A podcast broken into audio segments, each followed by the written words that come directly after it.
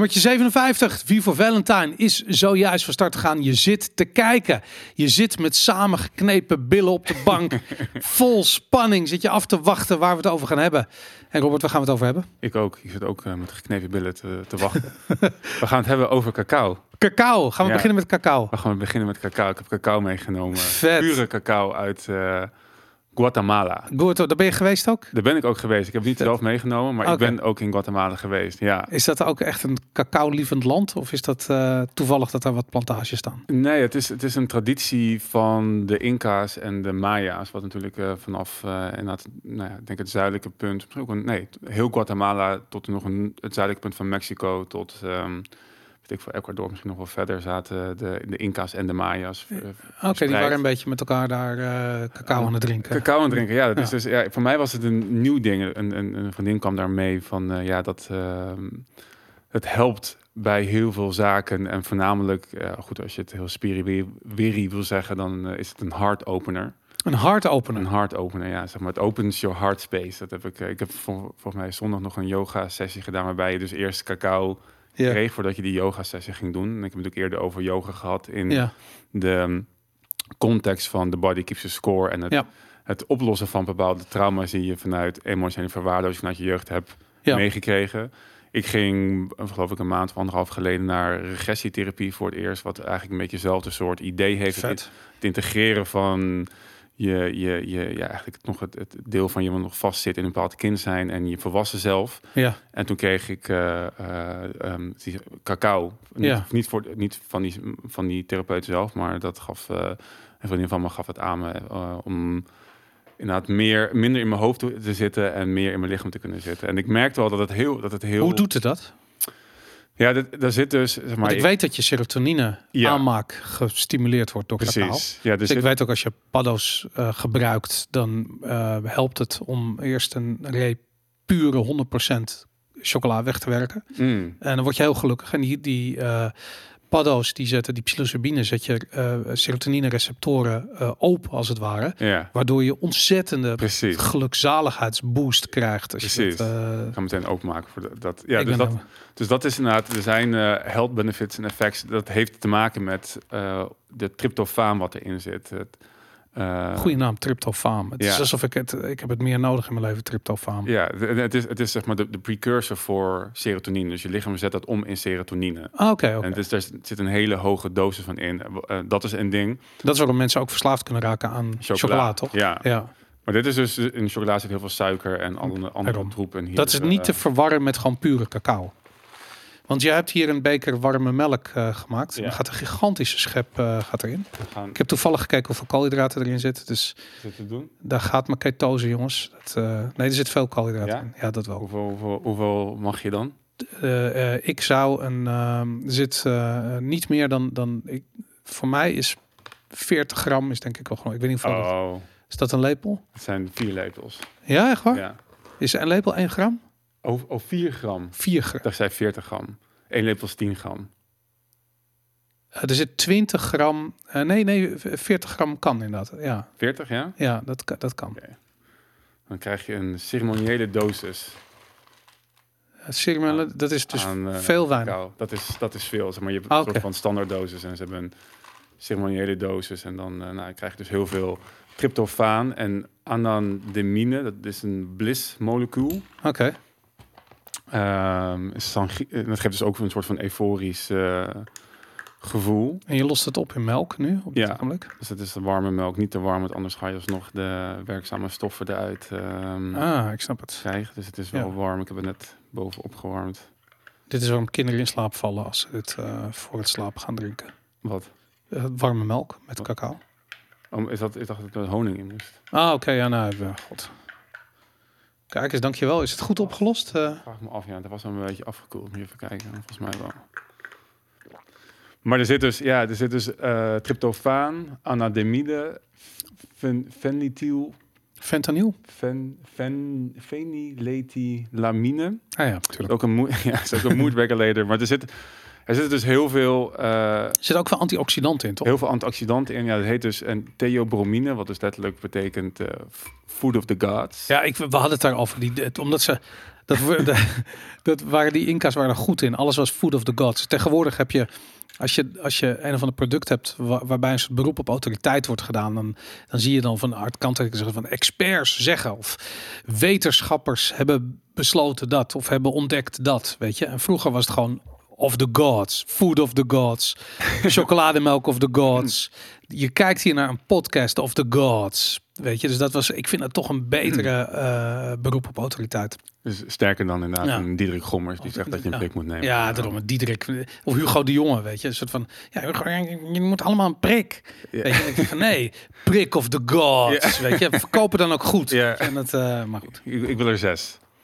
Maar dit, ik, heb, ik doe dat dus nu, ehm, ik heb deze voor mij vorige week gehaald en ik Oké, drink het dus bijna is elke ochtend. fucking duur zo'n zak, Het denk is ik. heel duur. Ja, want ik, pure cacao is gewoon heel duur. Ja, drie- Dus ik zit hier gewoon voor 10 euro aan chocolademelk te drinken. ja bijna. Ja. Ja. Zo'n ding is eh 33 euro voor Ja. eh, 450 gram of zo. eh. Ja, Dat, het is natuurlijk eh, wel food of the gods. het- Dat komt niet, precies, dat komt niet gratis. Dat eh duidelijk. Maar ik, ik had het vorige week natuurlijk al over en ik zag mensen die daar ook op reageerden en dus ook inderdaad cacao ceremonies doen om, ja, ehm maar daar had ik het over, zeg maar, de, integ- de integratie van body and mind, zeg maar. Dus dat, dat Ja, mensen de neiging hebben om te veel met hun hoofd en ratio te doen en te weinig te kunnen voelen, waarnemen. En dit, ja, ik, ik heb het idee dat het een soort van, en misschien is het inderdaad de serotonine, Uh-huh. maar er is iets waardoor je meer in je lichaam gaat zitten, meer bij je gevoel kan komen. En, ehm.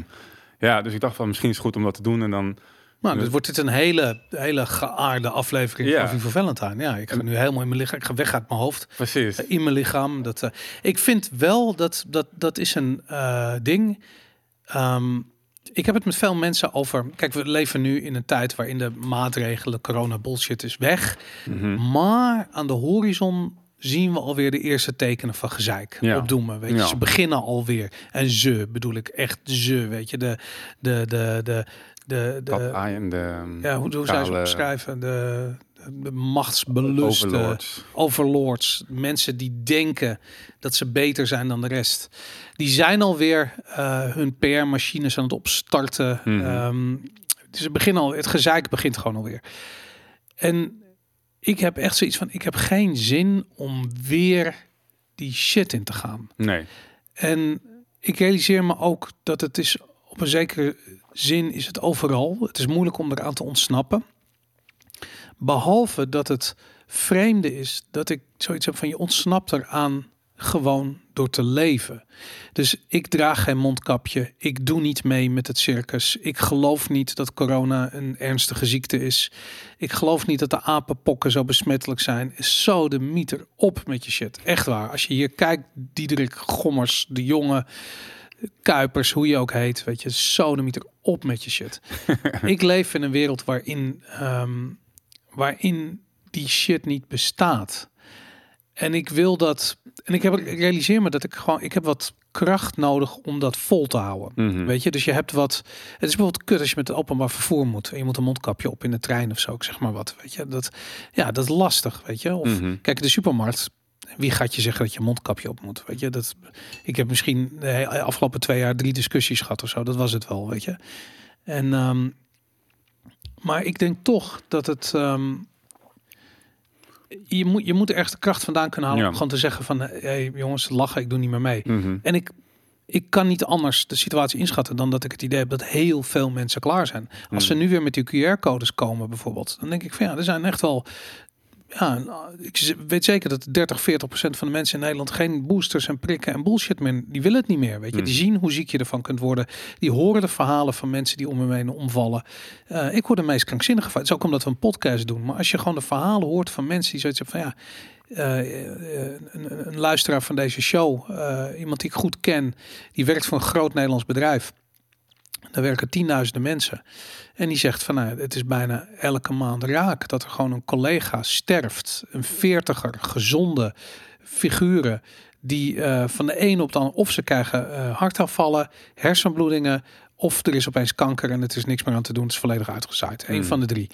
En het, ja, kijk, dat kan natuurlijk gebeuren. Maar, maar hij zegt van ja, maar dit gebeurt nu zoveel meer dan voor corona. Mhm. Echt opvallend. Mhm. En ik, ja, ik denk dat mensen dat om in het algemeen gewoon aan het zien zijn. Weet je, die zijn dat soort conclusies aan het trekken.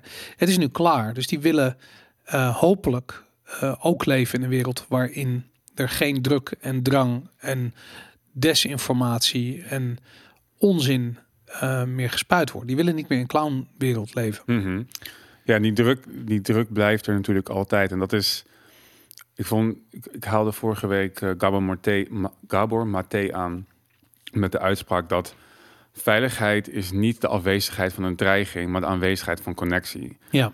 En ik denk dat inderdaad in de tijd die er geweest is en de tijd die gaat komen, en ik vraag me af hoeveel mensen inderdaad, ik denk dat veel mensen er klaar mee zijn, maar ik denk ook dat veel mensen ook nog te bang zijn voor wat voor dreigingen ook. Of het komt vanuit zeg maar een, een nieuw virus of een oud virus of de dreiging vanuit de overheid, maar daardoor bij zichzelf worden weggetrokken en die connectie met zichzelf niet kunnen ervaren. En daardoor dus inderdaad het moeilijk vinden om weerstand te bieden. En ik denk dat, um, nou, voor had ik het net ook in de, in, in, in de special over dat.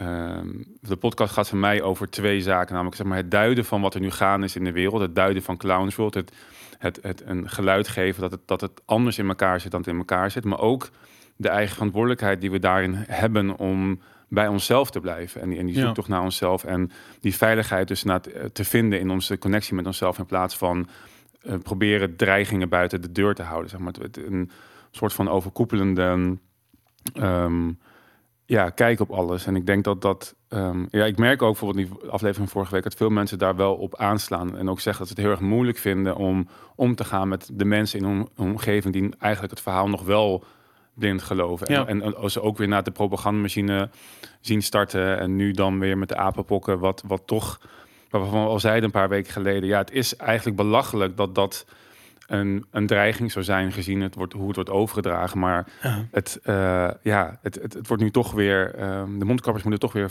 van stal worden Ja, gehaald. het Dus- C- C- CDC heeft een, eh een van de ding persbericht eruit gestuurd dat mondkapje, dat de apenpokken toch airborne zijn en dat er een mondkapje nodig is. Ja, dat hadden ze op mijn website gezet. En volgens mij hadden ze daarna ook weer terug, eh, teruggedraaid. Dus we zijn een beetje aan het, aan het heen en weer aan het gaan. Maar überhaupt dat je, als je kijkt naar wat apenpokken, hoe dat, hoe dat ehm, over wordt gebracht, dat je, dat, eh, dat je daar een mondkapje voor moet gaan dragen. Maar goed, logica is niet een factor in deze wereld meer. Dus Nee. dit soort dingen ga- gaan gewoon gebeuren. Dus volgens mij moeten we, of is het Ik aan denk, onszelf. Ik, ik weet niet of het onlogisch is trouwens. hoor. Maar Kijk, dat mondkapje, daarvan weet iedereen van het mondkapje was niet bedoeld om het virus tegen te houden. Dat is zoals het verkocht is. Maar het mondkapje was bedoeld om een gevoel van urgentie eh, uit te dragen. En dat heeft eh, Femke Halsma heeft daar heel openlijk over gesproken toen ze zei dat het mondkapje een sociaal experiment was. Mhm. En dat is gewoon wat het is. Als iedereen met een mondkapje oploopt, dan heeft iedereen zoiets van, oh, gevaarlijk. En juist niet verbinden met elkaar. Want jij hebt een mondkapje, Mhm. dus je bent een bedreiging. En zo zie je dan de wereld. Dat was het doel van het mondkapje. Mhm. Ja, ja en, en dat, eh, maar goed, dat is natuurlijk eh, voor de kijkers allemaal gesneden koek, maar voor heel veel mensen is dat nog niet zo. Dus hoe ga je, ja, hoe ga je om met de mensen die dat, ja, met, met, misschien met de, met de komende, met de komende ehm, hysterie die wellicht ehm, weer, weer los, los gaat barsten. En ja, ik zeg niet dat cacao de oplossing is voor al, voor al je problemen, maar ik denk wel, ik vind het een, ik vind het een fijn ehm, eh, hulpmiddel. En Vroeger was ik daar heel erg op tegen. Vroeger was ik heel erg van, je moet alles van, vanuit jezelf en vanuit je eigen denken en doen. Vanuit en je hoofd. vanuit je hoofd dus inderdaad, Ja. moet je het allemaal gaan oplossen. En Ja. ik, nou, ik, merk, ik heb ook gemerkt dat dat gewoon niet kan. Je hebt bepaalde programmeringen die dat in de weg zitten. En, en dingen als, eh, zeg maar, cacao of wat dan ook. Of eh, je had inderdaad vorige week ook over, over eh, truffels of eh psilocybine. Dat zijn dingen die, ja, het doet echt iets met je, zeg maar. Het, doet, Maar het haalt je niet uit je hoofd. het haalt je heel erg uit je hoofd, ja, inderdaad. Ja, en dat, nou goed, dat merk ik bij cacao ook. Dus dat misschien is het interessant om de waanzin te duiden, maar ook misschien om wat er vorige week over ehm, toch een zeg maar de, eh, ehm, het moeilijke onderwerp van hoe waarom zijn we hier op aarde?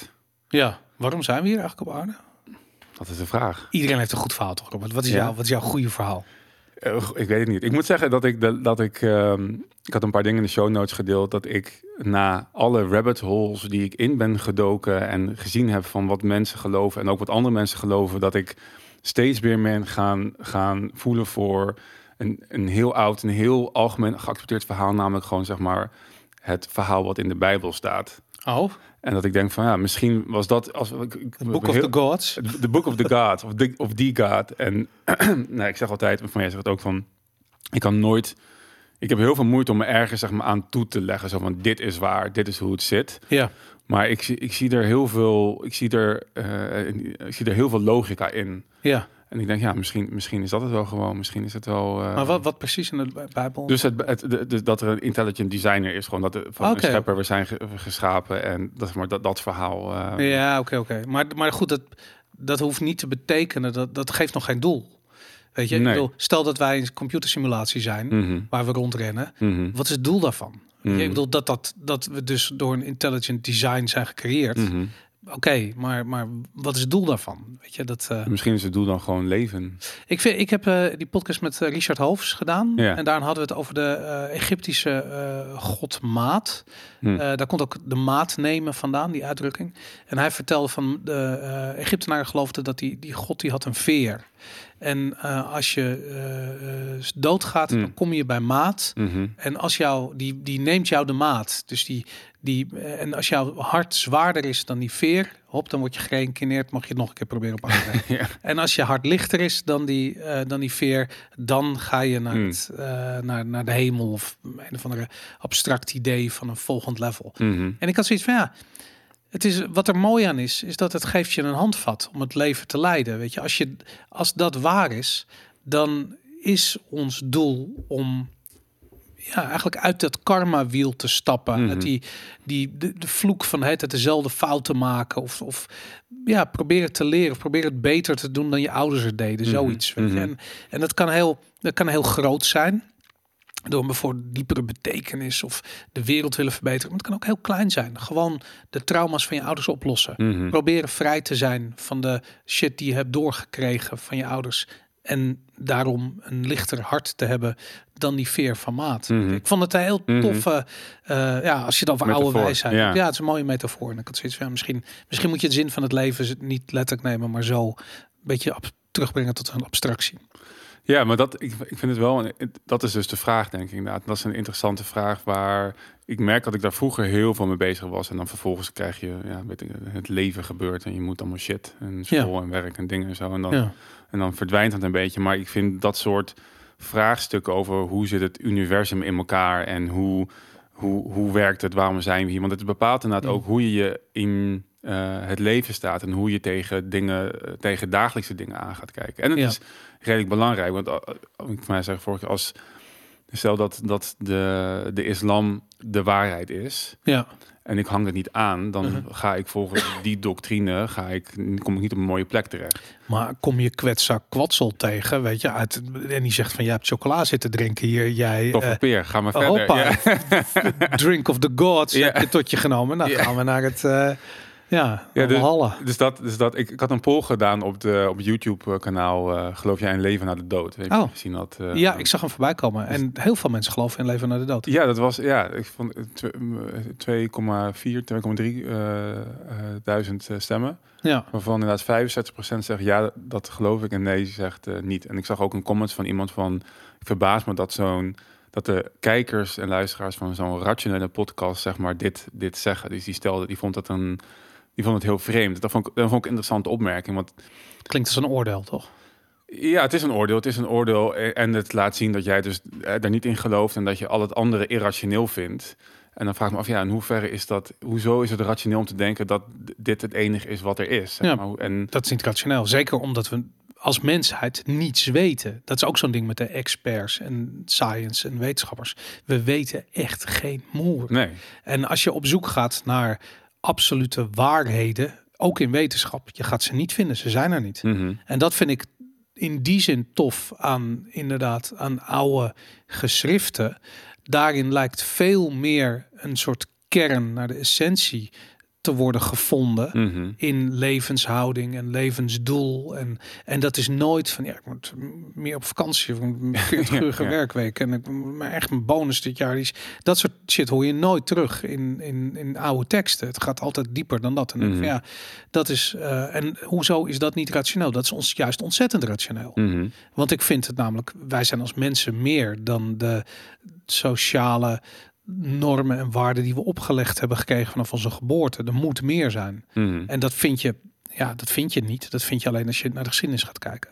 Ja, maar dat is, ik vind het interessant dat er dus tegenwoordig minder die eh, hang naar de essentie is of naar zingeving. Een van mijn laatste opdrachten bij de gemeente Amsterdam voor het innovatielab kwam ook naar die vraag, of Ja. kwam het ook op tafel van waarom zijn we hier? Waarom doen we als gemeente, als overheid wat we moeten doen? Met welk doel dienen we dat? En toen kwam ook het woord zingeving weer Ja. naar voren. En dat is Ambtenaren, zingeving voor ambtenaren. ja, nou, nou ja, ik vond het, ik vond het wel interessant. Want het, was Ik snap wel dat je als ambtenaar echt, echt in, een, in een identiteitscrisis terecht komt natuurlijk. Als je het over zingeving hebt en je ziet die bureaucratische nachtmerrie waar je Dat, terecht dat komt. zou je tegenvallen, denk ik. Ja? Die gaan allemaal heel lekker op. Lekker, Oh ja? lekker, lekker papieren Ah, schrijven shit. en dingen doen en zo de hele tijd. Lekker bezig zijn Oh en belangrijk voelen. En dat, maar er zit, er zit een... ehm, dus maar het ging ook meer over de, de zingeving van de overheid. En in plaats van bepaalde externe doelen nastreven... ehm, Uh-huh.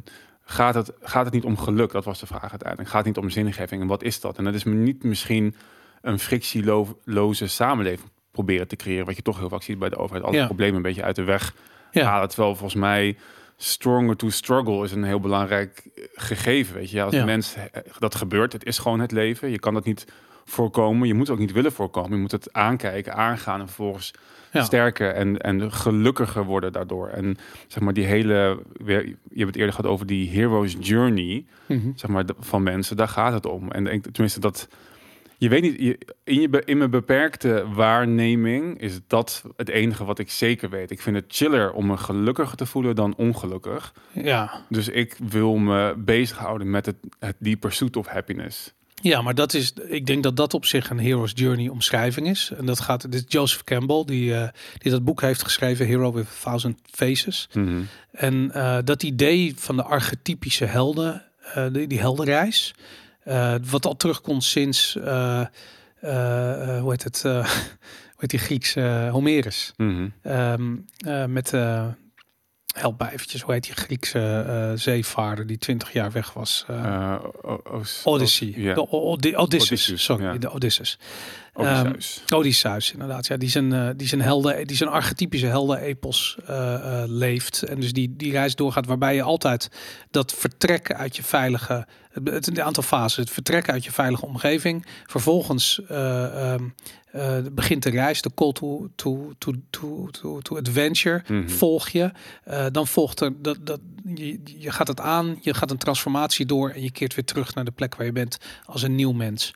En dat is iets, dat is een soort archetype wat in elke mens zit. En het is, het is hoe we leren, het is hoe we groeien, het is hoe het leven geleefd moet worden. En het vervelende in deze maatschappij is, is dat de, de, eh, de call to adventure, ehm, eh, die, weet je, die, die, die, telefoon die gaat en je wil opnemen, weet je. Ik bedoel, het komt heel veel terug in media, in films, in boeken.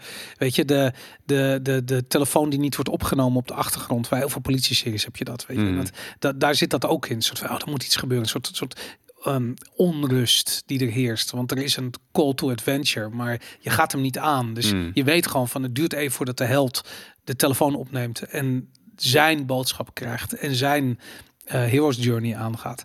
En dat, eh, eh, maar het probleem is dat we vandaag de dag krijgen we allerlei hero's journeys verpakt in, of eigenlijk commerciële boodschappen verpakt Ja. in een in een hero's journey Ja. voor ons kiezen. Weet je, En dat is Mhm. waarom weet ik veel. Eh, eh, Starbucks een regenboog kopje koffie geeft in Pride Month of zoiets, weet je? Want het is ja, maar dat is je hero's journey dat je dus op zoek gaat naar inclusiviteit. Dat is allemaal, het is allemaal commerciële bullshit. je. Mhm. Ik bedoel, iedereen heeft zijn eigen weg te gaan en hoe die leidt. Ja, daar valt rationeel gezien niet zo heel veel over te zeggen. Weet je, dat moet je juist. eh, Ik bedoel, als je dat rationeel van tevoren iets over kunt zeggen, dan is het andermans hero's journey. Dan is het niet de jouwe. Je moet hem aangaan om iets te leren wat je nog niet weet. En ja, je kunt maar het beste openstaan en weten dat je niks weet. Anders blijf je de rest van je leven. En ik ken er heel veel mensen gewoon die blijven op, op de bank zitten.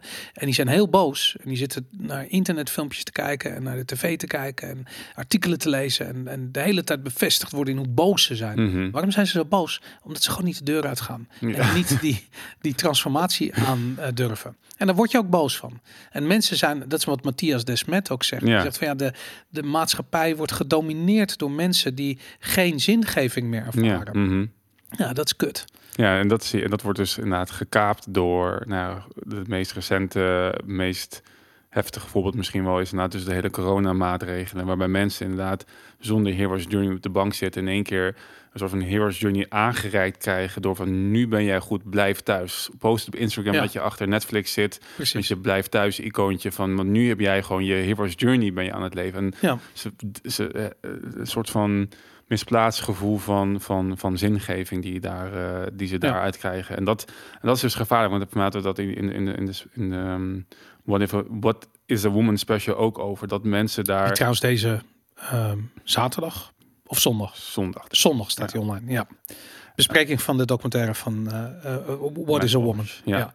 Ehm, over hadden dat, dat, dat soort bewegingen ehm inderdaad de, de, ehm, een, ja, een fake sense of, of zelf presenteren, omdat mensen niet zelf door die, door die molen heen gaan, waarbij Ja. je toch uiteindelijk eh, het is tweeledig. Want aan de ene kant zie je die beweging, aan de andere kant zie je dus zo'n populariteit van Jordan Peterson, die dus het, het tegenovergestelde stelt. Van weet je, jij bent verantwoordelijk voor jouw leven. Ja. En waar dus heel veel jongeren toch naartoe eh, trekken. Dus het is, ja, het is, het- we zitten denk ik erg in, in natuurlijk, we hebben vaak wel in dat kantelpunt van mensen die het gewoon niet meer, eh, eh, die nog in dat, in dat denken zitten en nog die, gekaapt, die journey die hun, van hun die gekaapt is. Ja. En de mensen die al zeggen van nee, ik ben gewoon zelf verantwoordelijk, ik ga, ik ga er zelf iets aan doen en ik wil wat de uitkomst ook is, het is altijd beter dan zeg maar gepamperd worden en op de bank zitten en eh, Ja, maar en het is ook, je wordt zo gebombardeerd. Ik bedoel, als je kijkt social media, maar ook gewoon mediaconsumptie, weet je, van, van films en series tot videogames. Dat zijn allemaal eh, eigenlijk externe heroes journeys die je, eh, als je daarin opgaat, internaliseert. En ik vind het moeilijk, want ik, ik hou heel erg van videogames en ik hou van series, van bepaalde series. En er is ook niks mis mee als je maar je realiseert dat het geen eh, alternatief is voor je eigen, voor het leiden van je eigen leven. Mhm. En ik denk dat veel mensen dat door elkaar halen. Die vluchten in media. En of het nou, ehm, weet ik veel, een nieuwe serie is, of dat het nou eh, corona bullshit is die je gelooft en elke Mm. dag nu.nl checkt. Mhm. Eh, het maakt niet uit, maar het zijn allemaal een soort van surrogaat levens die je leidt. Het is niet je eigen. Daarom worden mensen er ook zo ontzettend ongelukkig van. En het, dat is heel interessant. Je kunt die, die surrogaat eh, journeys alleen maar in je hoofd leven, in, in je hoofd voeren. Je kunt het niet met je hart leven.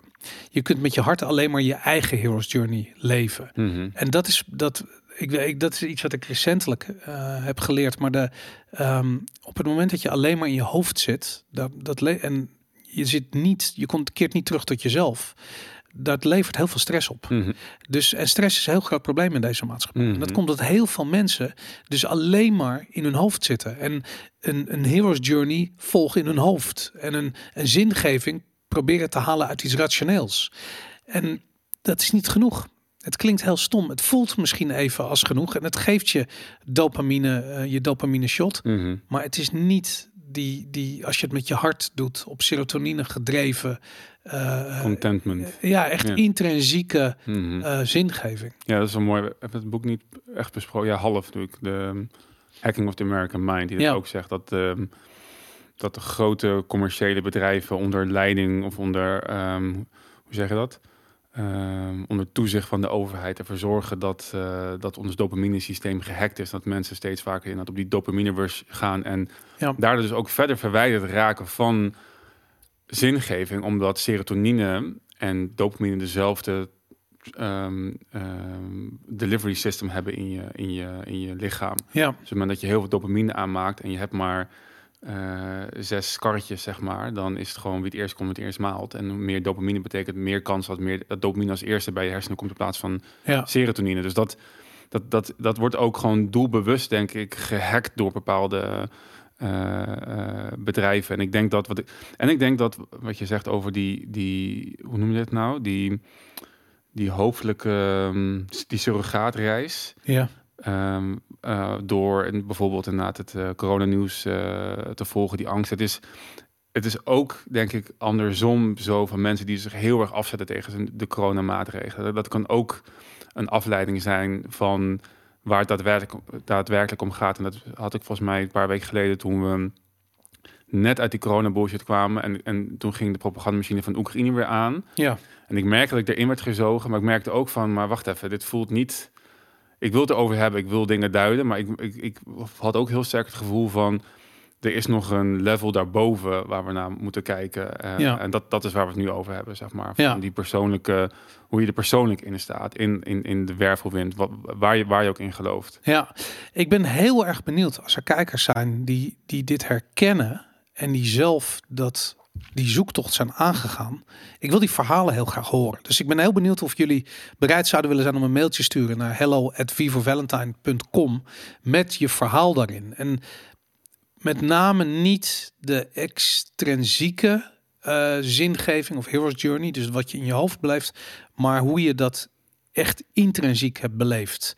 En ik wil voorbeelden daarvan, want ik, ik merk ook bij dit gesprek, ik heb moeite om voorbeelden te verzinnen. Hmm. Ook omdat ik verder niet heel veel verder kom dan mijn eigen voorbeelden. En dat zijn er niet zo heel veel, weet je. Ik bedoel, Een voorbeelden van wat precies? nou, wat mensen doen om, eh, ehm, om die transformatie aan te gaan, om die, die call to adventure te beantwoorden, weet je, om ehm, en het kan zijn. Kijk, ik ken heel veel mensen die, weet ik veel, met een rugzak naar Zuidoost-Azië gaan en dat is fantastisch, hartstikke leuk. Je heb ik zelf ook gedaan, is echt tof, weet je. En toch is dat het niet. Mhm. Weet je, maar wat is het wel? En dat, ehm, ja, ik ben gewoon benieuwd. Weet je, ik Hmm. ken ook heel veel mensen die met hele eh, heftige drugservaringen, psychedelische ervaringen, weet ik wel, dat ze daar zingeving in gevonden hebben. Mhm. Dat geloof ik ook. Weet je, dat heb ik zelf ook gehad. Dat, dat- ik geloof daar ook heel erg in. Maar, maar wat is dat? Weet je, is dat een, een, zijn dat de andere dimensies waar je zingeving uithaalt? Weet je, is hoe heb je dat ervaring? Ik ben heel benieuwd. Ik wil ook niet te veel inkleuren. Ik ben gewoon benieuwd Ja, waar mensen mee komen. Ja, ik ook. Ja. Ja. Ja, ik vind het een fascinerend onderwerp en ik eh, merk dat ik ook heel veel mee bezig ben ehm, afgelopen maanden, weken. En voor mij is het ook, ik heb echt gemerkt dat ik moeite heb om eh, überhaupt bij mijn eigen gevoel te komen. Wat vind ik nou precies? Ja. Wat voel ik nou precies? Omdat het elke keer ge, beïnvloed wordt door inderdaad externe, ehm, eh, ja, door, door externe invloeden.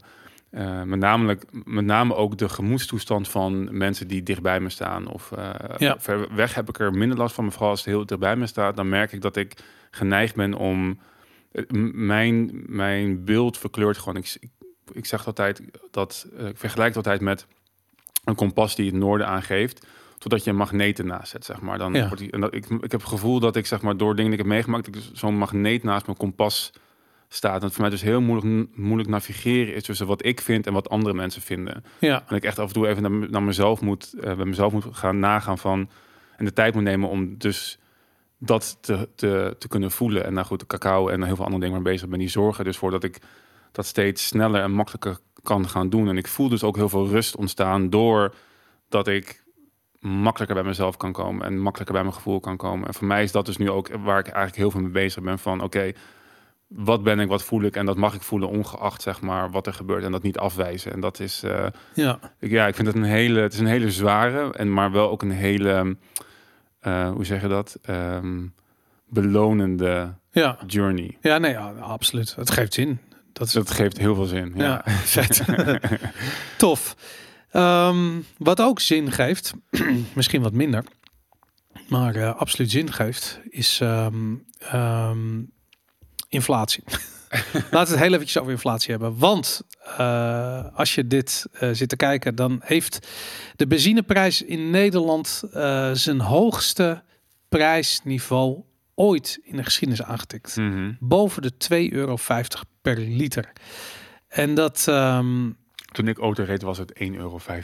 1 euro, ja, 1,30 nee. euro geloof ik zelf. Ik, eh, ja, ik kan me nog wel eh, gekkere dingen herinneren. Maar eh, ik kan me in ieder geval herinneren dat benzine zo goedkoop was dat het gewoon geen issue was. En dan was het in Nederland was het nog het duurste ter wereld ongeveer. Ja, Maar dit, is ook grappig. Nou, mijn vader, die in Amerika woont, die zit altijd te zeiken over de benzineprijs. Dat het ja, 2 dollar per gallon is of zo. Ik zeg, doe even normaal, zeg maar. Weet je, het is echt, in Nederland is het 15 dollar per gallon of zo. weet ik veel. precies, inderdaad. Ja. Maar moet ik wel zeggen dat het nu daar ook geen 2 dollar Nee, per niet, gallon nee, is. niet meer. Maar, eh, Ja. Maar goed, eh, nee, inderdaad, eh, nu.nl komt er ook mee ehm, dat de benzineprijs nog nooit zo hoog was. Ehm, wat ik interessant vind, is dat het ehm, allemaal de schuld is van Poetin, natuurlijk. Ehm, dat is het niet. De, de inflatie is, uh, uh, monetaire inflatie leidt tot dit soort prijsstijgingen. Ehm, wat je ziet hier is uh, letterlijk, maar ook figuurlijk, een voorbeeld van de krankzinnige belastingdruk die er in Nederland heerst. Kijk, om te beginnen, 60, ruim 60% van de prijs van benzine zijn accijnzen en btw. Um, dus er zit gewoon ontzettend veel belasting op. Daarnaast, die sancties, die, die prijzen waren al omhoog aan het gaan. Dat heeft niet zoveel met die sancties te maken. De sancties hebben het gewoon nog een keertje onder druk gezet. En het bizarre is dat uh, Rusland er alleen maar beter van wordt. Want een hogere olieprijs betekent dat zij gewoon meer inkomsten hebben. Nou, daar hebben we al eens een keertje uh, grafieken van laten zien in een extra uitzending. Wat dat precies betekent voor Poetin. Die lacht zich helemaal drie keer scheel.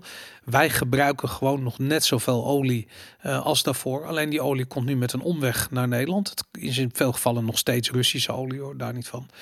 Uh, maar dat kon nu met per boot aan in Rotterdam in plaats van per pijpleiding uh, vanuit Duitsland. Maar goed, het is wat het is. En uh, je betaalt de prijs voor, uh, voor wanbeleid. En dit, deze, iedere keer dat je nu staat te tanken en gewoon 150, 200 euro staat af te tikken voor een volle tank. Um, daarvoor mag je Rutte bedanken, want hij, is dat, hij heeft dat gedaan. Hij is, wat dat betreft, dit kabinet is er echt voor verantwoordelijk dat we zulke hoge prijzen hebben. Heb je gezien wat het nieuwste beleid van uh, onze overlord is om dit tegen te gaan? Ik dacht dat er een soort uitdaging, de, challenge, de niet tanken challenge ja. of zoiets. De geen druppel benzine challenge is van start. Oh ja. Lukt het jou om vier weken tot 1 juli de auto te laten staan en vaker de fiets of het OV te pakken? Goed voor het milieu en je portemonnee. Ja. Dan pijlt je naar milieucentraal.nl. Dus dat is de... Ja, nou, en dan je wordt als vrouw aangerand in de trein uh, als je daar s'avonds alleen in zit. En je moet je pleuris mondkapje op. En je bent gewoon een brave slaaf als je uh, gewoon netjes in het OV gaat. En, uh, ik moet je eerlijk zeggen, ik heb een auto en ik ga echt... Ik bedoel, al, al vragen ze 10 euro per liter benzine, weet je. Ik, ik ga nooit meer in het OV. Dat is zo nee. kut. ik vind het echt... Sinds die mondkapjes ben ik daar helemaal klaar mee. Ja, dat is wel waar. Het is nu, het is nu voorbij. Ik, ik, merk dat ik het minder met OV reis dan daarvoor. Maar ik, ja, ik woon in uh, Amsterdam. Een auto wordt echt uh, nog, nog harder zeg maar, um, tegengewerkt dan de, de benzineprijs van de afgelopen tijd. Ja. Door uh, PvdA en daarvoor GroenLinks.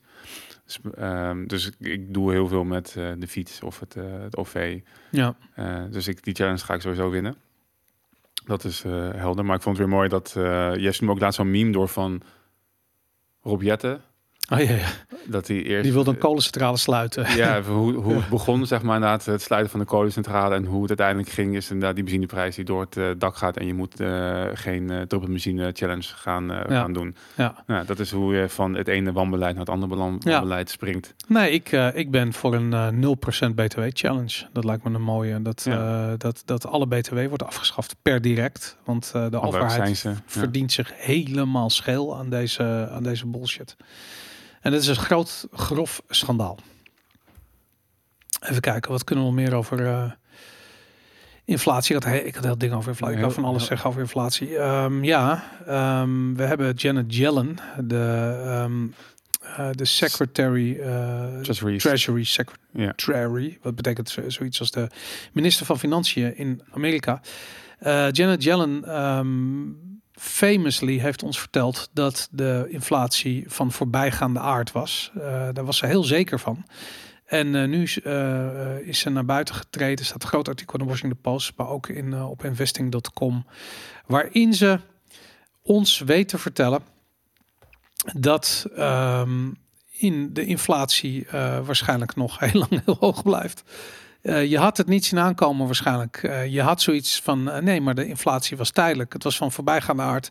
Het was me beloofd. Transitory. Het was transitory. Um, en hier de doemdenkers, de nee-sayers, die hebben gelijk gekregen. En um, de inflatie is niet van transitory aard. en nog eventjes om te benadrukken waarom dat is. De staatsschuld van ongeveer alle landen in de wereld, niet allemaal, er zijn uitzonderingen, maar de meeste landen in de wereld die is zo krankzinnig hoog dat als de rente omhoog zou moeten gaan, dan uh, betekent dat dat wat ze moeten gaan terugbetalen op die rentes, die, die, de, die leningen worden zo duur die ze dan hebben, die schuld wordt zo duur, dat kan niet. Al die landen gaan direct failliet. Dat is de reden waarom we een uh, negatieve rente hebben. En um, ja, je kunt je afvragen ehm, of dit houdbaar is. Nee, dat is het niet. Want uh, geldcreatie lost het probleem op van een totaal in elkaar stortende economie.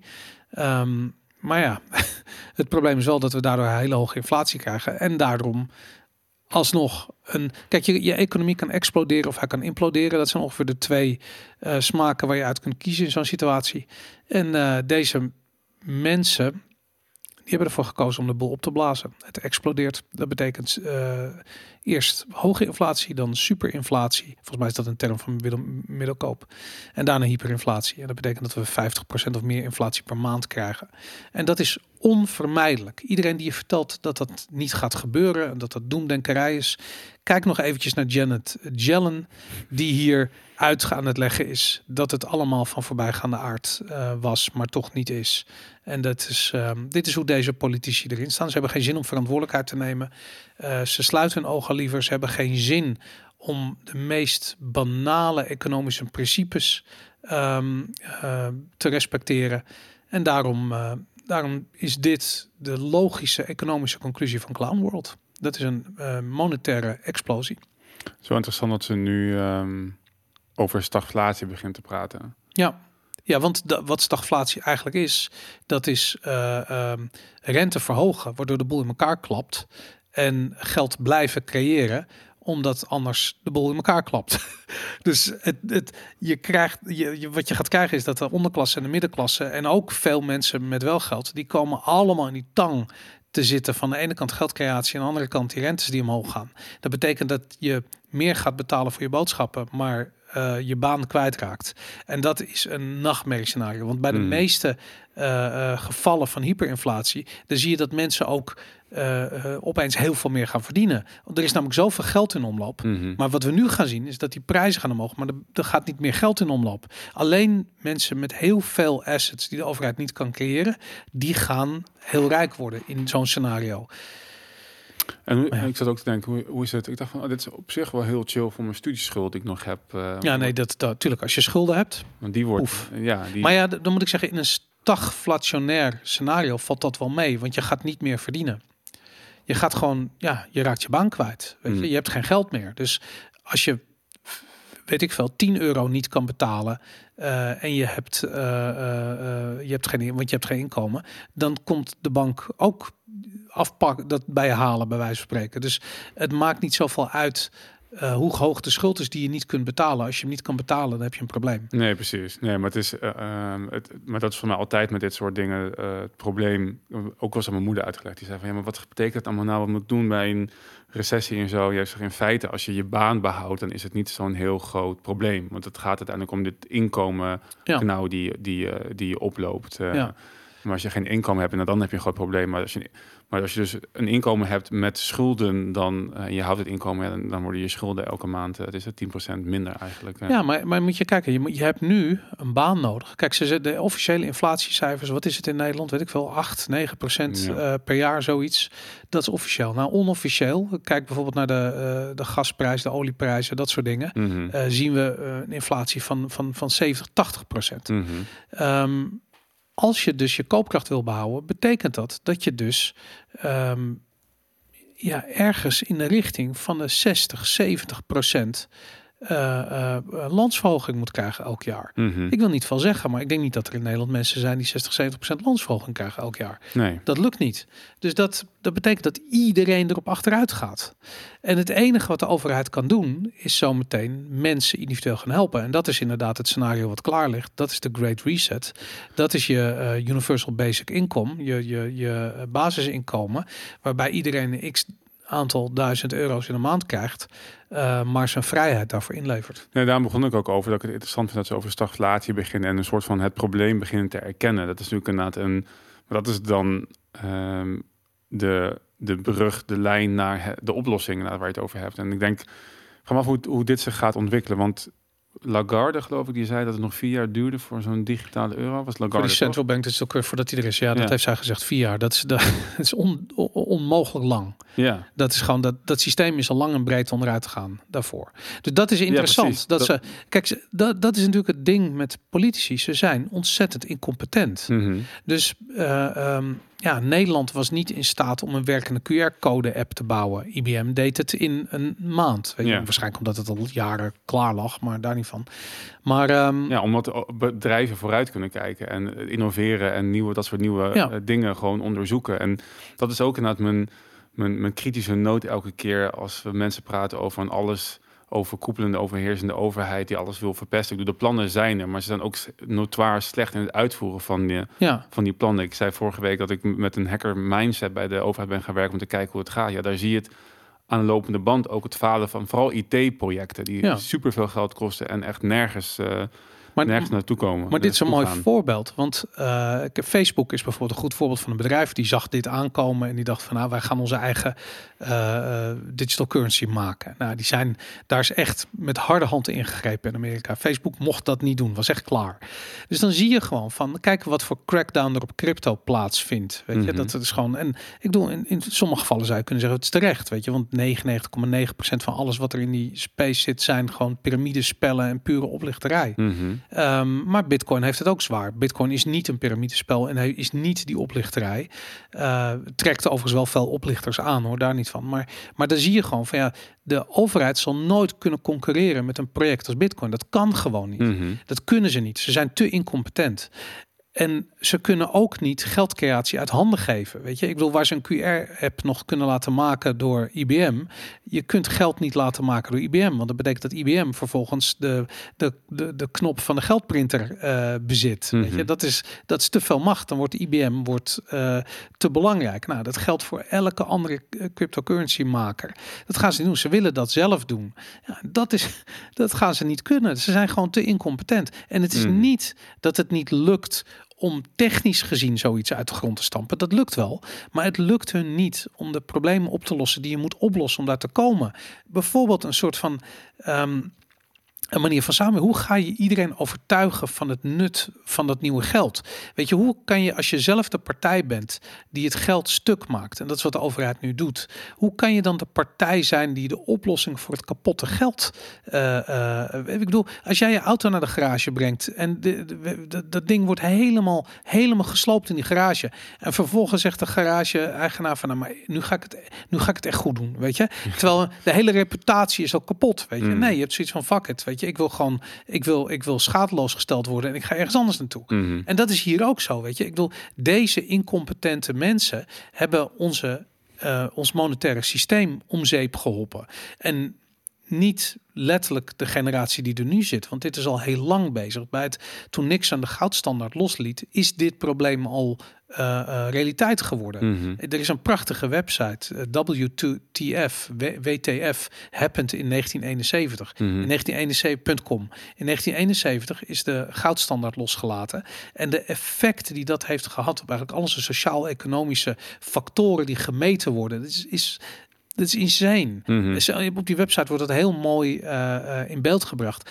En het zijn politici. Het zijn niet per se deze politici. Het, zijn, het is het bureaucratisch systeem wat niet in sta wat probeert te micromanagen. Mhm. En gewoon niet in staat is om dat te doen. Want micromanagement kan niet. Dat kan alleen de vrije markt kan dat doen. Mhm. Dat bureaucraten kunnen dat niet. Mhm. En daarom zie je ook iedere keer dat ze het proberen. Dan gaat het ook valikant mislukt het. Weet je. Mhm. ja, het is dan weer 80 jaar tirannie, tirannie onder van een socialistisch systeem.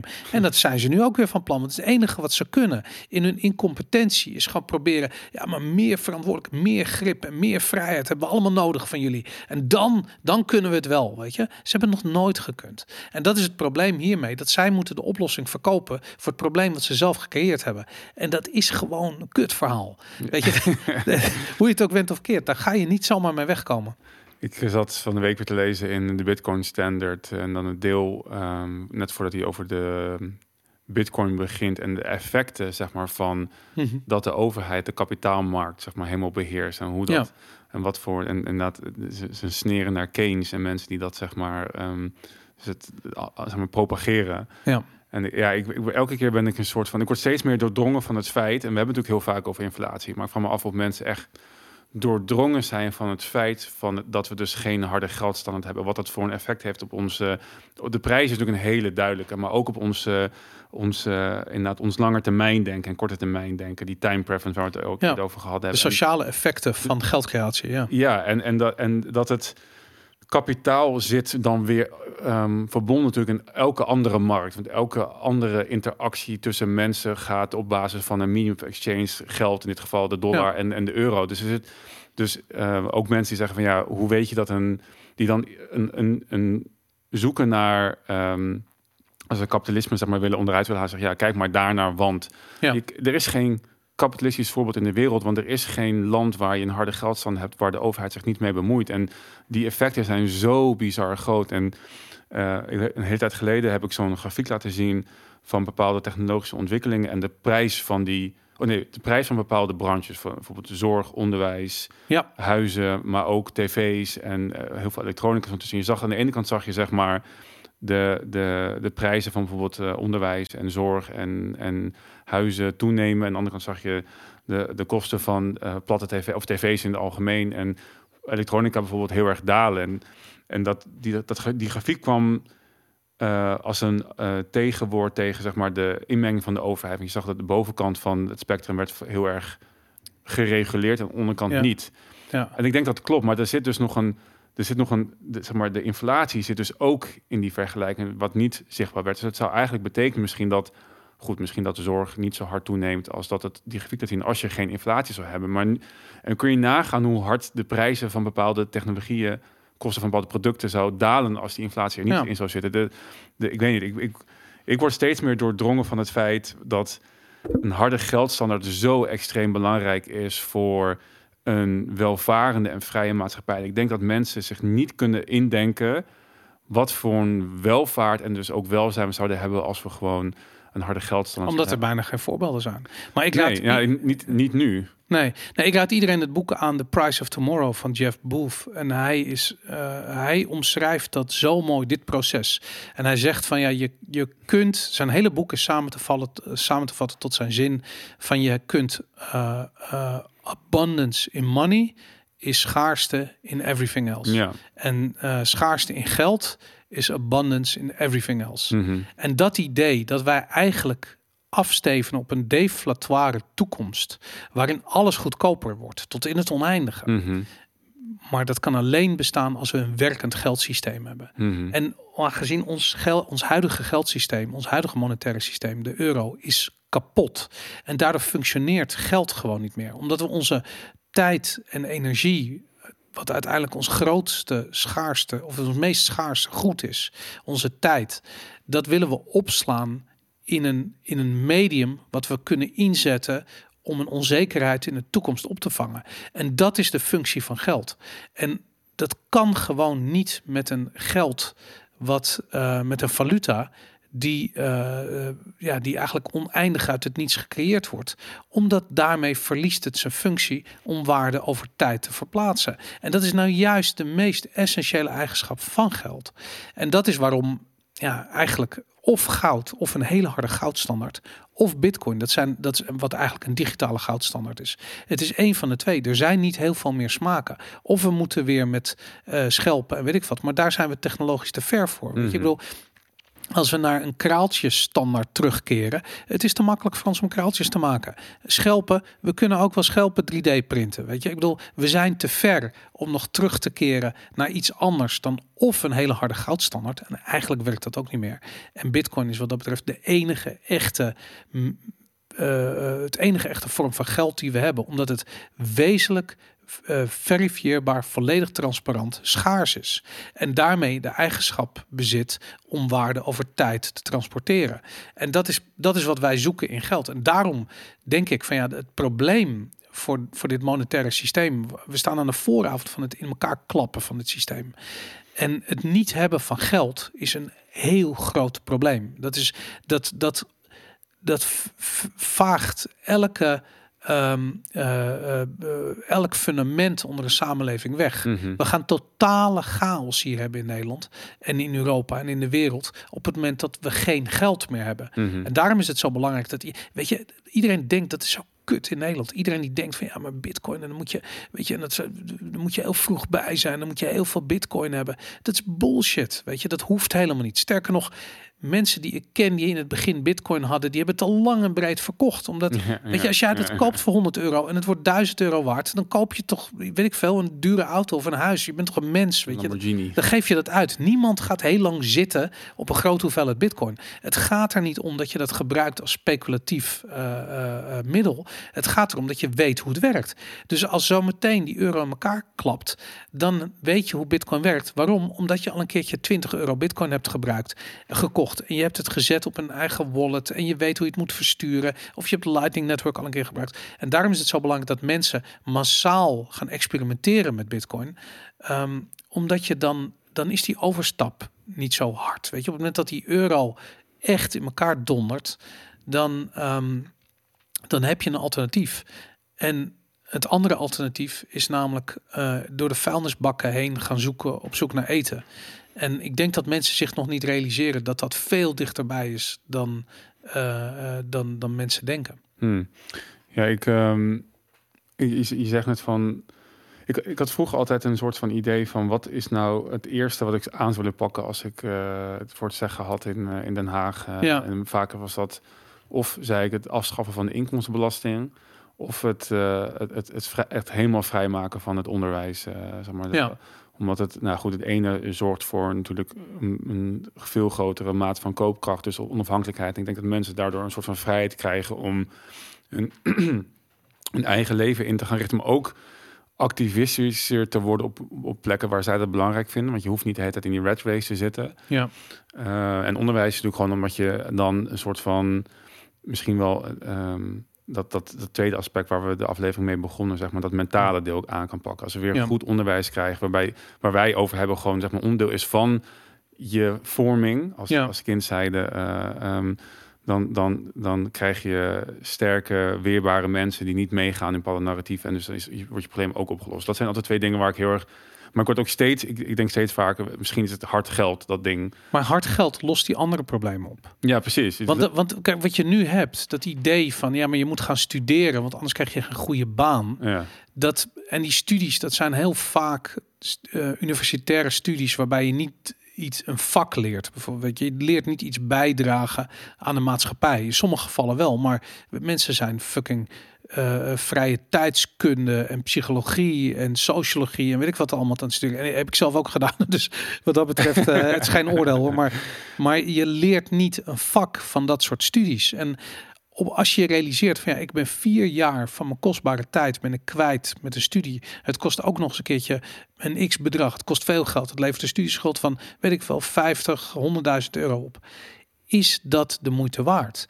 Weet je, en dan kun je zeggen van hé, hey, maar als ik eh werktuigbouwkundige word, of als ik verstand heb van, eh, weet ik veel, van, van veehouden, of weet ik veel, een ander, een echt vak, wat wezenlijk iets bijdraagt aan de kwaliteit van leven van mensen, dan heb je zoiets van hé, hey, maar die investering ga ik terugverdienen, want ik ga Mhm. iets wezenlijks bijdragen. Maar als jij vervolgens, weet ik veel, het gedrag van lesbische pinguïns op de Noordpool of op de Zuidpool, weet ik veel waar pinguïns wonen, gaat bestuderen en je bent daar vier jaar mee bezig, ja, dan kom je in de maatschappij terecht en dan, weet ik veel, kun je curator worden bij een, eh, bij, bij een dierentuin, eh, bij een tentoonstelling over lesbische pinguïns. Maar dat was het wel, weet je. Je bent Mm. niet wezenlijk iets bij aan het dragen.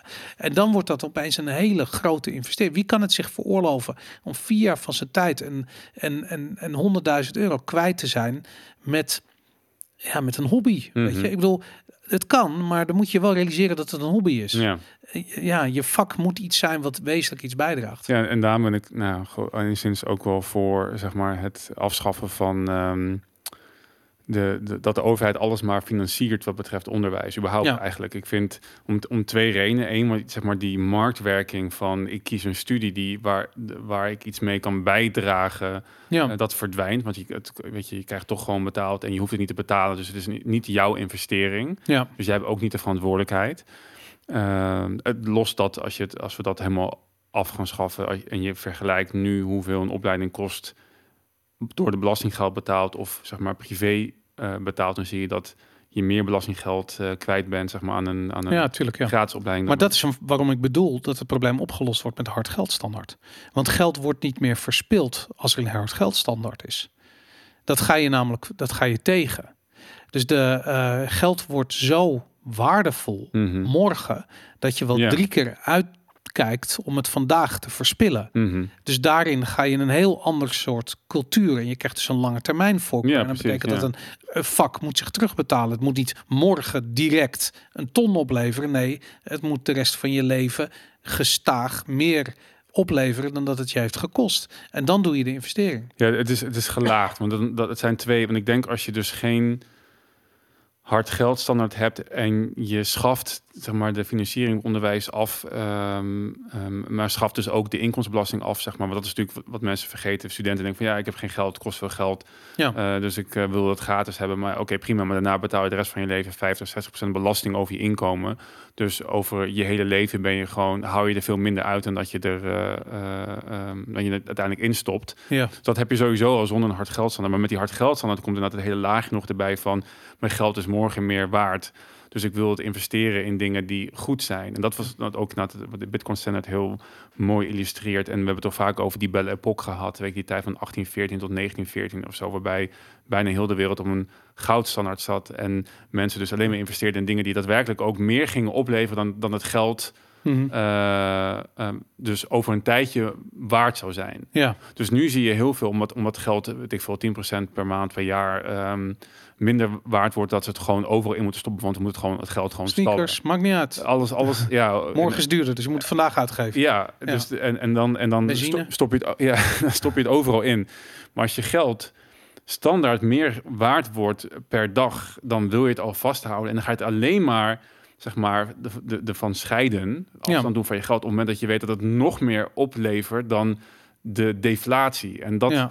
ik weet niet, dat concept, we- volgens mij is het gesneden koek, maar ik, vind het, ik vind het zo'n fascinerende psychologisch, maatschappelijk eh, eh, ehm, construct wat, wat, wat, wat het zeg maar teweeg brengt, die, die inflatie. Dat ik denk van hier, dit moeten mensen echt ehm, van doordrongen zijn en worden. Absoluut. Nee, het is heel, heel belangrijk dat, eh, dat mensen gaan leren wat, eh, wat inflatie is. eh, wat voor een vergiftigend effect het heeft op elke samenleving die eraan wordt blootgesteld.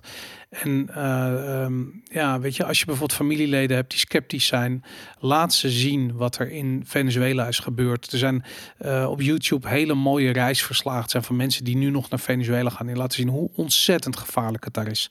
Eh, in Zimbabwe exact hetzelfde. Wat daar gebeurt op het moment dat een land hyperinflatie ondergaat.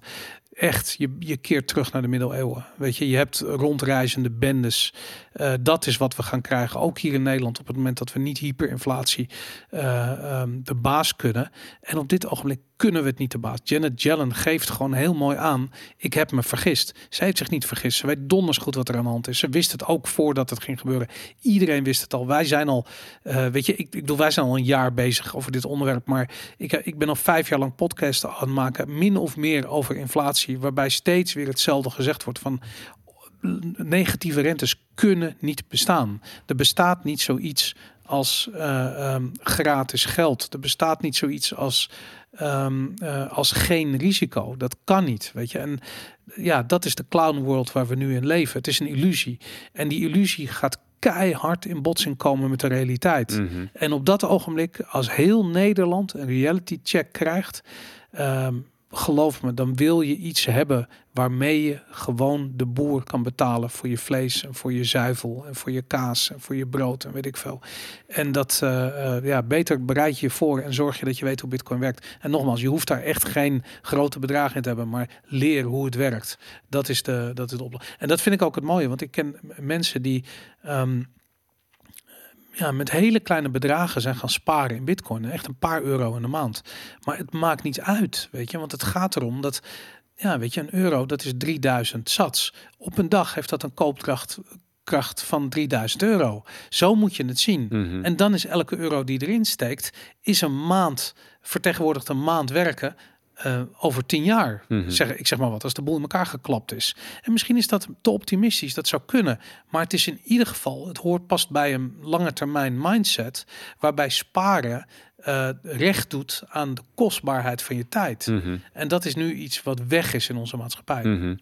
Ja, ik, ik, ik wilde het er eigenlijk niet over hebben, maar ik merk dat ik toch elke keer die guy van Café Weltsmerts weer in mijn hoofd krijg. Anthony Michels, geloof ik, heet hij. Die Oké. heeft een video opgenomen, Of waar obscure video van libertarisme als Trojaans paard. En ik wil, Weltsmerts is sowieso obscuur. is sowieso obscuur, ja. Maar, maar en ik wil het niet over hebben, maar oh, dat is al drie, vier weken geleden. Maar ik zie ook heel veel eh, kijkers en leden van de LP die een soort van, we moeten hier iets mee, we moeten volgens mij niks mee, maar, want het is zo'n vaag verhaal. Maar hij stelt dat die goudstandaard, zeg maar, dus het probleem Ja. is dat dat een soort van hetgene gaat zijn waardoor we allemaal naar de, naar de, Ja.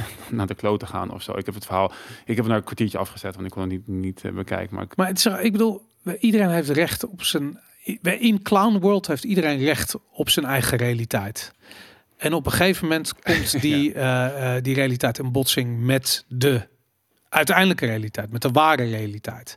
En dan zal zo'n figuur ook erachter komen dat zijn argumenten geen sens maken. Mhm. En inderdaad, ja, waarom is het een warrig verhaal? Omdat het namelijk heel simpel is. Weet je, op het moment dat je een geldstandaard kapot maakt, omdat je aan geldcreatie doet, dan wordt de koopkracht van het geld, dat verdampt. Dat is een, dat is een universele economische wet. Ik bedoel, wat wil je daaraan gaan verbeteren? Ga je zeggen dat dat niet waar is? Prima. Maar de, de geschiedenis wijst uit dat het wel waar is. En als je denkt dat dat niet zo is, nou oké, weet je, dan geloof je dat niet. Maar Kom- je, je Kom niet bij mij biefstukken bedelen als, eh, als, het, als het in elkaar klapt, weet je. Dat, Nee, eh, het is toch niet. nee, daarom, nee. Kom, Soja heb je toch niet Sojaburgers krijgen ze ook niet van me. Ja. nee, dus dat, nee, eens. Dus dat, eh, eh, hij, mag, hij mag zijn, eh, het is ook gewoon voor mij een shitcoin chiller, want hij heeft een Florijn, geloof ik. Ja, dat bedoel ik. Dan dan heb je het over piramidespellen, Dus bullshit. hij wil piramidespel. En dat hem zijn piramidespel hebben, wij houden bij Bitcoin. Ja, en ik zie dat ook veel in de comments of waarom niet dit, dit crypto project en waarom niet deze coin en waarom niet dat, weet je. En ik heb echt zoiets van, ik begrijp dat niet iedereen Bitcoin begrijpt. Dat snap ik, weet je. Bitcoin is ehm, absolute digitale schaarste. En dat zijn drie woorden die we kennen. Weet je, je weet wat absoluut is, je weet wat digitaal is, je weet wat schaarste betekent. Maar die, dat begrip absolute digitale schaarste is nieuw. We weten niet wat dat betekent. En ehm, het is alsof, eh, weet ik van de begindagen van het internet, dan werd er dan gevraagd, van, ja, wat kun je dan met dat internet? Er zijn hele mooie filmpjes staan online. En er was een guy en die was van, ja, je kunt een boek lezen. En dan zit hij in zo'n CRT-monitor te kijken, wat helemaal niet lekker leest. Of je kunt je boodschappen online doen. Dat was helemaal niet praktisch, weet je. En iedereen had zoiets van, ja, oké, dat wordt nooit wat met dat internet, weet je. Dat is, maar het ding is, wat ze niet begrepen, was dat het een decentrale manier was om informatie te verspreiden. En dat dat de werkelijke revolutie was. En dat het nog geen vorm had gekregen. Dat kwam omdat het te jong was. En datzelfde is met Bitcoin aan de hand. Absolute digitale schaarste is te jong. We weten nog niet wat dat gaat betekenen. Behalve als je het echt bestudeert en snapt dat in dat protocol van absolute digitale schaarste zit een nieuwe monetaire standaard. We hebben nog geen internet van geld. Dat is wat dit is. Dit is TCP/IP van geld en niet van valuta, van geld, van echt geld, van waarde transporteren over tijd. En dat is, eh, eh, dat is de revolutie. En ja, het duurt even voordat mensen eh, dat snappen. En het is ook lastig, weet je. Als jij, weet ik veel, als jij een tientje bitcoin koopt eh, twee jaar geleden en het is nu nog maar 5 euro waard, ja, kut, weet je. Ik bedoel, hoe ga je die volatiliteit uitleggen aan iemand die op zoek is naar de betekenis van absolute digitale schaarste? En het stomme is, het is onderdeel van het proces van adoptie. Mhm. Weet je, dat is, het is even kut. Je moet daar even doorheen.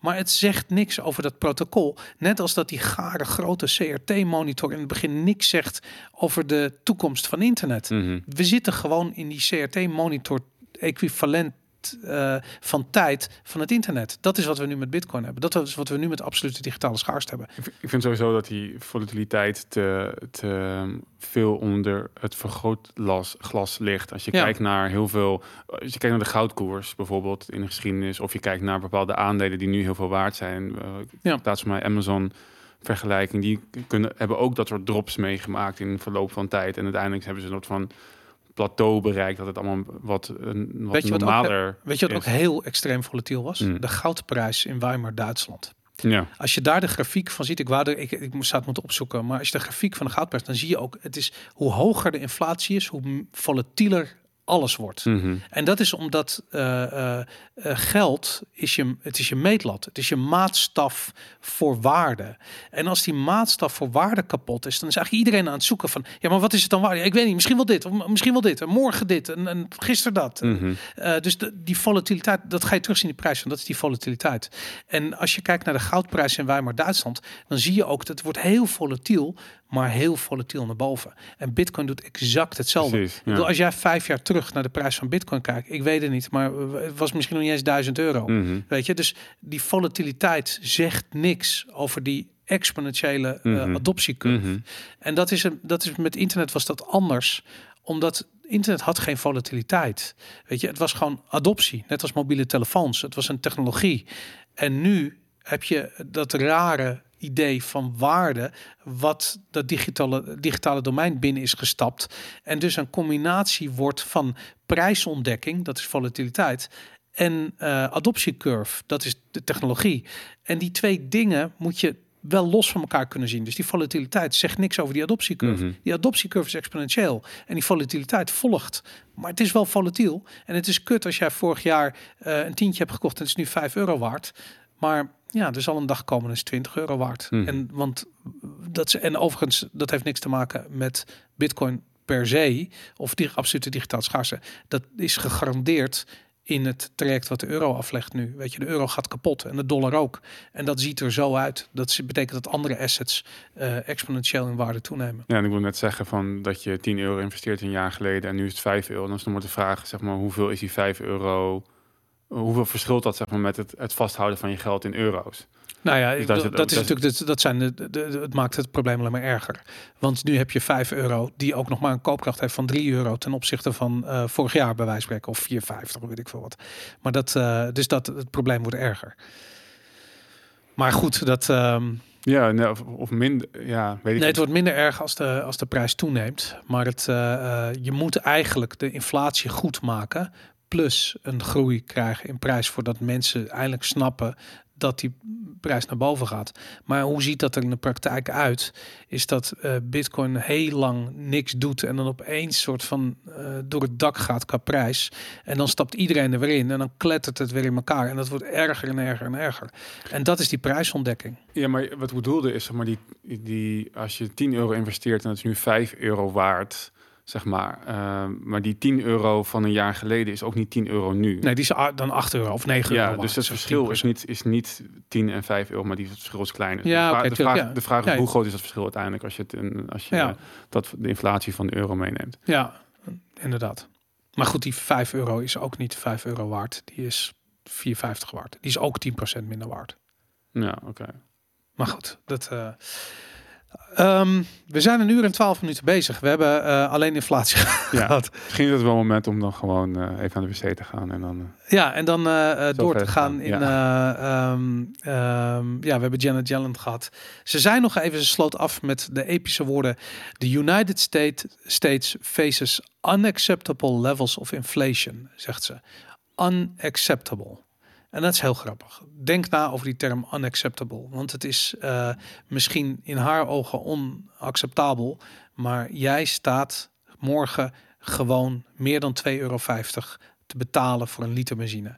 En eh, zij kunnen zeggen dat het onacceptabel is, maar het is wel de realiteit. En dat is een mooi voorbeeld van waar hun clowns world jouw realiteit raakt. En dat, eh, eh, dat is wel een moment waarop je wakker wordt en je realiseert dat er iets moet gebeuren.